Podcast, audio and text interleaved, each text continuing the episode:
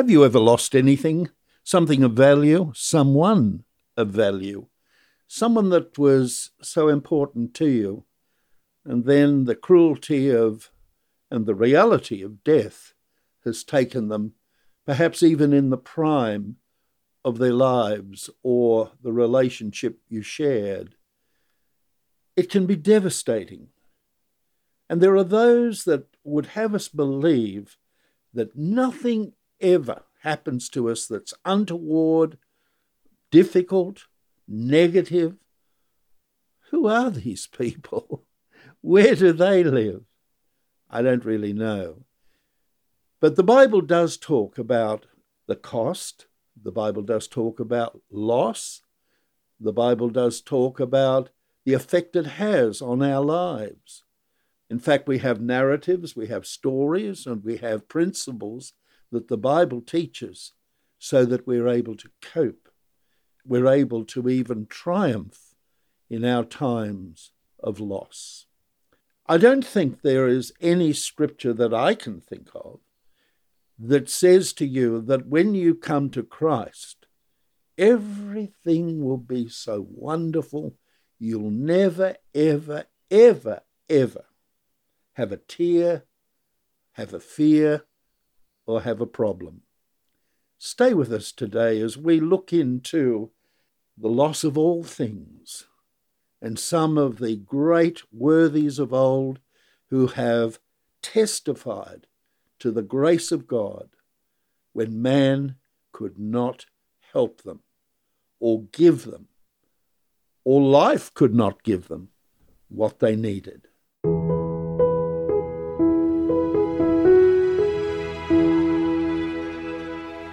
When we turn to the book of Philippians, we are confronted with one of the most beautiful books that Paul ever penned.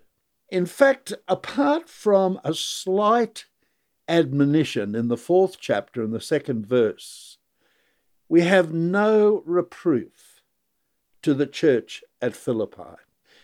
That, by contrast with the other letters that he wrote, the prison epistles, they're called, because the majority of them were written in Rome when Paul was imprisoned, all have an underlying problem that he's addressing. And if you go through those, you will understand what the problems were. Let's take Paul's letters in absolute detail and completely. And we'll just uh, look at them. Now, Romans, of course, is a great and formidable book because it's presenting the enormity of our redemption. Not only our need to be saved and to be redeemed, to be forgiven, but also the price that it cost Almighty God and His Son. And then it goes on to talk about the Spirit's working within our lives how we are regenerated. That means we are made alive. We're brought out of the kingdom of darkness and brought into the kingdom of his dear Son. Talks about the tremendous victory we have over sin, over our own flesh, those carnal desires that are latent within us. Romans talks about a number of things, even the great overall plan that God has got not only for the Gentiles that are part of his church, but also Israel. Israel in prophecy. He talks about the calendar of God, how God has done great things in Israel and will yet do great things in Israel for his chosen people. And then from the 12th chapter right through to the 16th, you have practical principles how to live the Christian life what is expected, what God wants, His will for our lives, and so on. That's Romans. Well, Corinth was, it was really a place of, well, one has to say, licentiousness. It was a worldly place. It's right up there in Greece, just about an hour and a half today by car from Athens. You can go there and you should go there if you have that opportunity. Corinth was a place full of religion, but it was dark religion. And yet there was a light. It was the light of Judaism.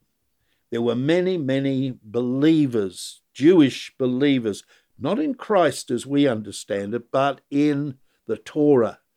And in the midst of a dark and licentious world, they were living for God as best they knew.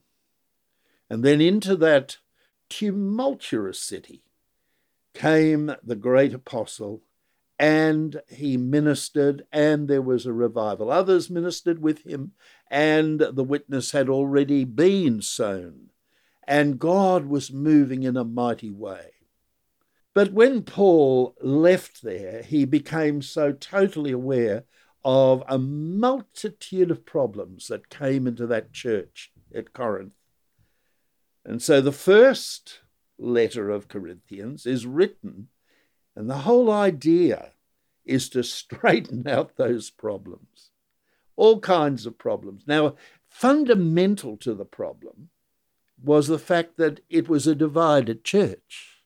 It was a divided church between Jewish believers and Gentile believers, and this was a major problem in the first century church.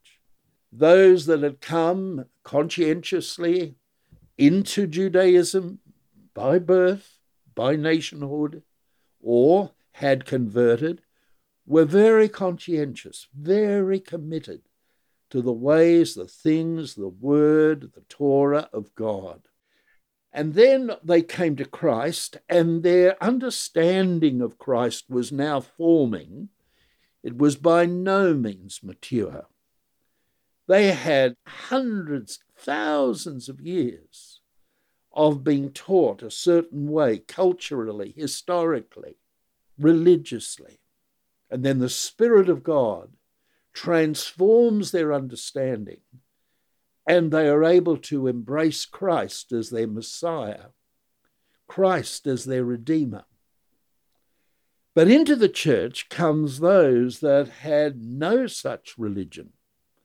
They had been up there on the mountain at the temples that were filled with vulgarity and darkness and sedition and sexuality that was perverted. Oh, we don't need to go there. But you've got the picture, I'm sure. And these people, they came to Christ too. And there was such a mixed multitude that came in. Jesus had said to the disciples, Go into all the world and preach the gospel to every creature. They had no idea what it would be like when every creature heard, and many Christians still today get a shock when every creature hears and many Christians are made born again and come into the kingdom, and they come with all their baggage mentally, emotionally, sin baggage, sensuality is part of their baggage. And the Jewish believers were horrified about it because you see, fundamental to the law of God is holiness and separateness from the world and even in which they live. So Paul begins to sit down and talk to them by way of letter. And you'll know as you go through it all the different misconceptions the church had about the Lord's Supper, about the Lord's Day, about the Sabbath, about morality and immorality, about grace and law, all these things are brought to the surface in this wonderful book. And then, of course, Paul talks about the spiritual gifts. They were having a free for all. God had indeed poured out his Spirit on them, but they were running amuck. That's when the flesh can interfere with what the Spirit is doing.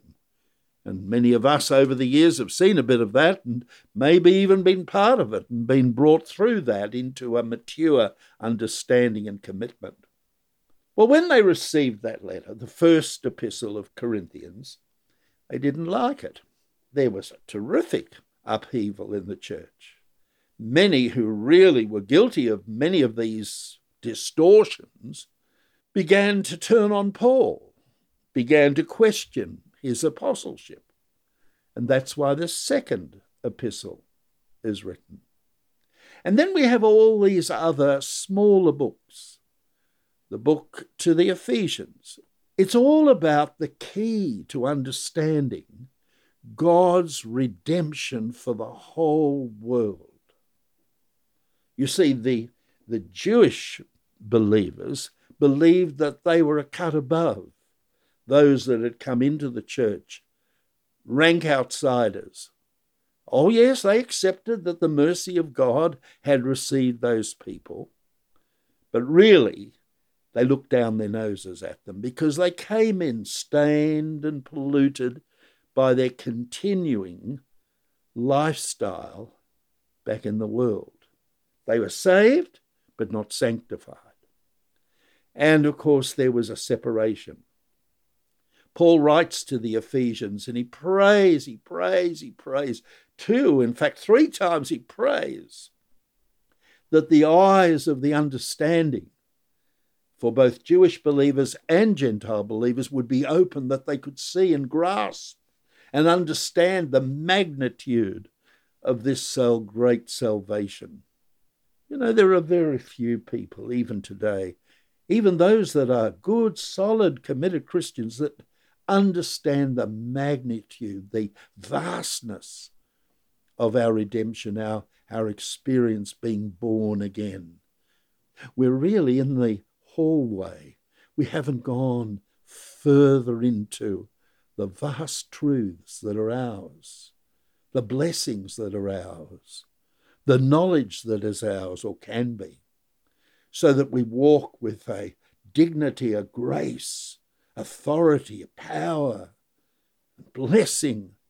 You know, we rob ourselves by our desire for other things rather than the deep things of God. That's why these deeper life podcasts are so important because we're touching on the deeper things, the broader aspects of what we call loosely and generally Christianity. It is a so great salvation. That's what the Apostle Paul called it. It is so great, so vast, so amazing, so multifaceted. And the Ephesians had to learn that they, the Christians that had a Jewish background and Christians that had a Gentile background, were all one in Christ Jesus. And of course, the book of Galatians tells us that too. That's, that's addressing the problem that so many have between law and grace. And I confess to you that that has been always a stumbling block in my own life, and how I had to study and really seek God to have this terrible sense of obligation to the law broken over my life that I could see, yes, we're called to be holy, but it's by the Spirit's doing, not by our striving in order, in some way, shape, or form, to get the favor of God. The book of Colossians is talking about the worship of angels and deities and so on.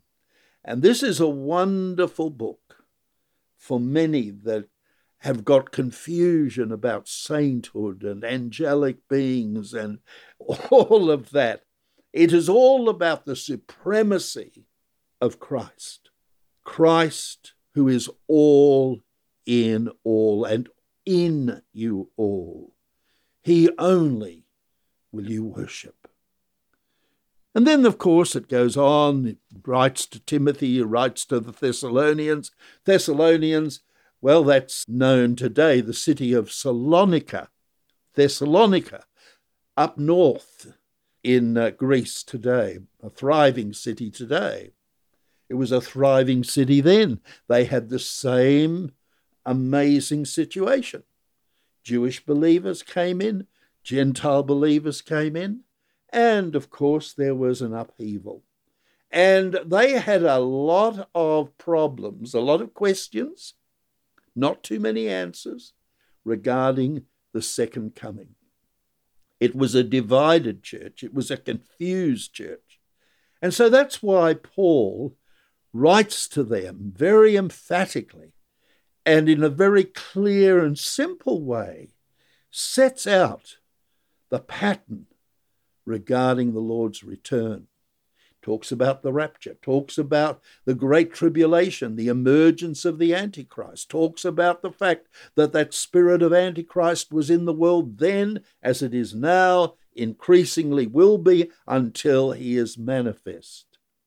And then we have other wonderful books, the books to Timothy and Titus, pastoral books, books that are given to young men who aspire to and are very much committed to Christian ministry. You should read those books.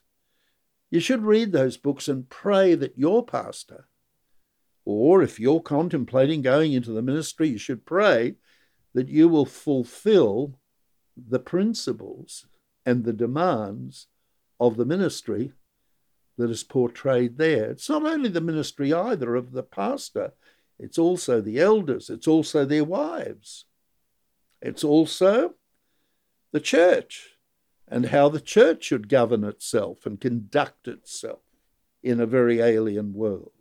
Church has always been a light and a source of conviction in a darkened world, all down through the ages. But let's go back to Philippians. Philippians is slightly different. You know, when Paul writes to these churches to correct them, the ones that I've talked about, Corinthians and Colossians and Ephesians and Thessalonians and so on, in the main, he starts off in the ancient way by introducing himself. And when he's going to correct a church with one of these letters of correction, he begins very emphatically Paul, an apostle of Jesus Christ by the will of God, and so on.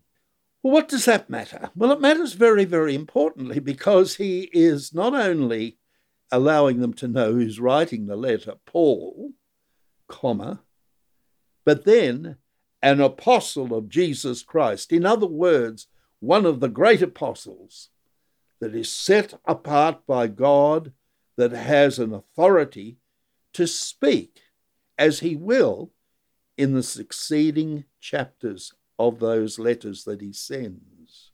So you get that in all of these books of correction. He starts off by saying, I have the authority to speak into your lives and tell you what I'm going to tell you because it comes from God. So, in other words, you better listen. When he writes to the Philippians, it's different. It's different. He starts off introducing not only himself, but his companion of many years, the younger Timothy. And he doesn't start off with this tremendous powerful assertion, though it's quite true, of the apostleship that gives me the right to speak to you. Doesn't say that. He says, Paul and Timothy, bond servants of Jesus Christ. Because he's, this is a sort of a, if I can put it this way, this is a fraternal letter, a brotherly letter. And it's one where he certainly addresses certain issues, but not in correction. He's reveling in them. The incarnation, the humility of Christ, and so it goes on. Philippians is a love letter. It's a letter to a church that he just absolutely adores. He tells them, I thank my God upon every remembrance of you. That's in chapter 1, verse 3. And I pray always, making request for you, and always with joy. I so appreciate your fellowship in the gospel from the very first day until now. So he's reminiscing, as he writes, of the wonderful experience that he had I mean, it was pretty frightening to me how he was arrested, how he was beaten, how With Paul came Silas, and they both shared the suffering in the inner prison down in the hollow of the ground, and of course showed the grace of God, even though they'd been beaten. And here they were in this horrible, evil smelling dungeon. They were praising God. An earthquake occurred, and everyone could have walked out of that prison if they so desired. But they didn't. The prisoners had heard Paul singing with Silas, and they sort of took courage. And Paul called out to them in that authority that he does have now stay where you are, don't run away. And you know, conversion came not only to many of those prisoners and others that he'd already ministered to, which had really raised the ire of the opponents to the gospel, but even the governor of the prison came trembling and gave his heart to the Lord Jesus. And so that was the nucleus, including that demon possessed girl that he delivered, all there for you to read in Acts chapter 16. They were the nucleus, they were the little group that formed the beginnings of that church in Philippi. And so when he writes from the Roman prison, waiting to come before Caesar, he says, Look, you give me so much pleasure. Now, not every church that he wrote to gave him pleasure, some of them gave him a headache. But here, Paul just loves the church at Philippi. You move on into the second chapter, and he talks about holy things, majestic things. In fact, he talks about the humility that we all should have, seen and exemplified in Jesus Christ. If you want to know how humble you should be, all you need to know is that the pattern of humility is Jesus Christ who being in the form of God, verse 6, chapter 2, who being in the very essence of God, did not consider it robbery to be equal with God, but made himself of no reputation, taking the form of a bondservant and coming in the likeness of men. It was a humble thing to come in the likeness of men for God the Son. He who knew no restrictions, he who only knew the glory of the Father, he who was spotless, sinless, and glorious, tabernacled himself in confinement, a human body, became born as a babe, running around as a little infant, developing as a child to a youth, knowing the will of the Father at an early age and preparing himself for that. That was humility.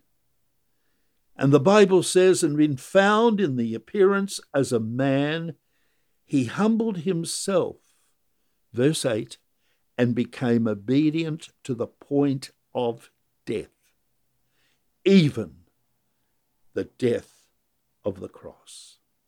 Therefore, God also has highly exalted him and given him a name which is above every name, that at the name of Jesus every knee should bow of things in heaven, of those on earth, and of those in the nether gloomy darkness under the earth.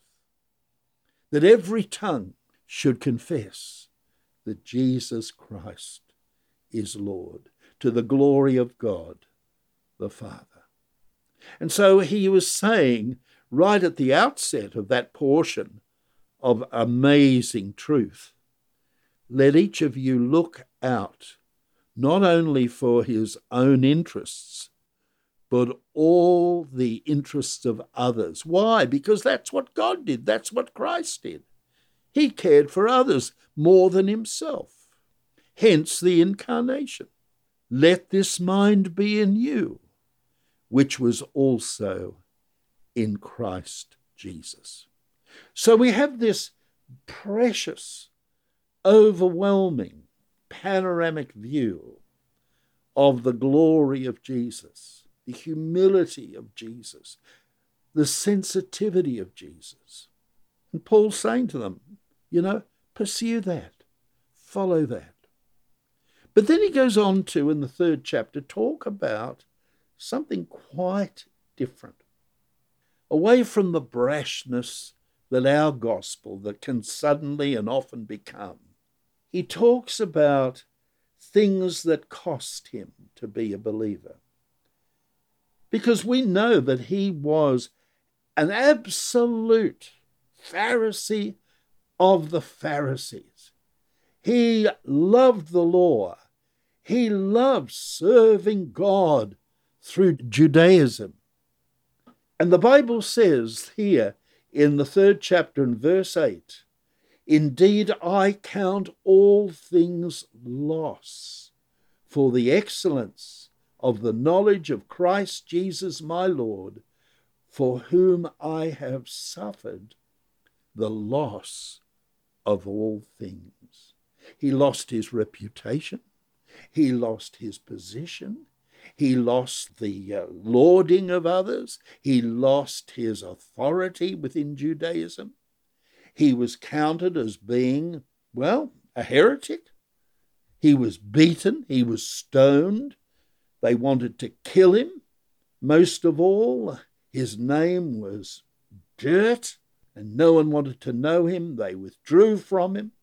Judaism looked at him with anger and with scorn. And as he had been glad of the martyrdom of Stephen in Acts chapter 7, so there were those that looked on him and wished him dead. In fact, tried to get him to a point where they could somehow deal with him, murder him, in fact.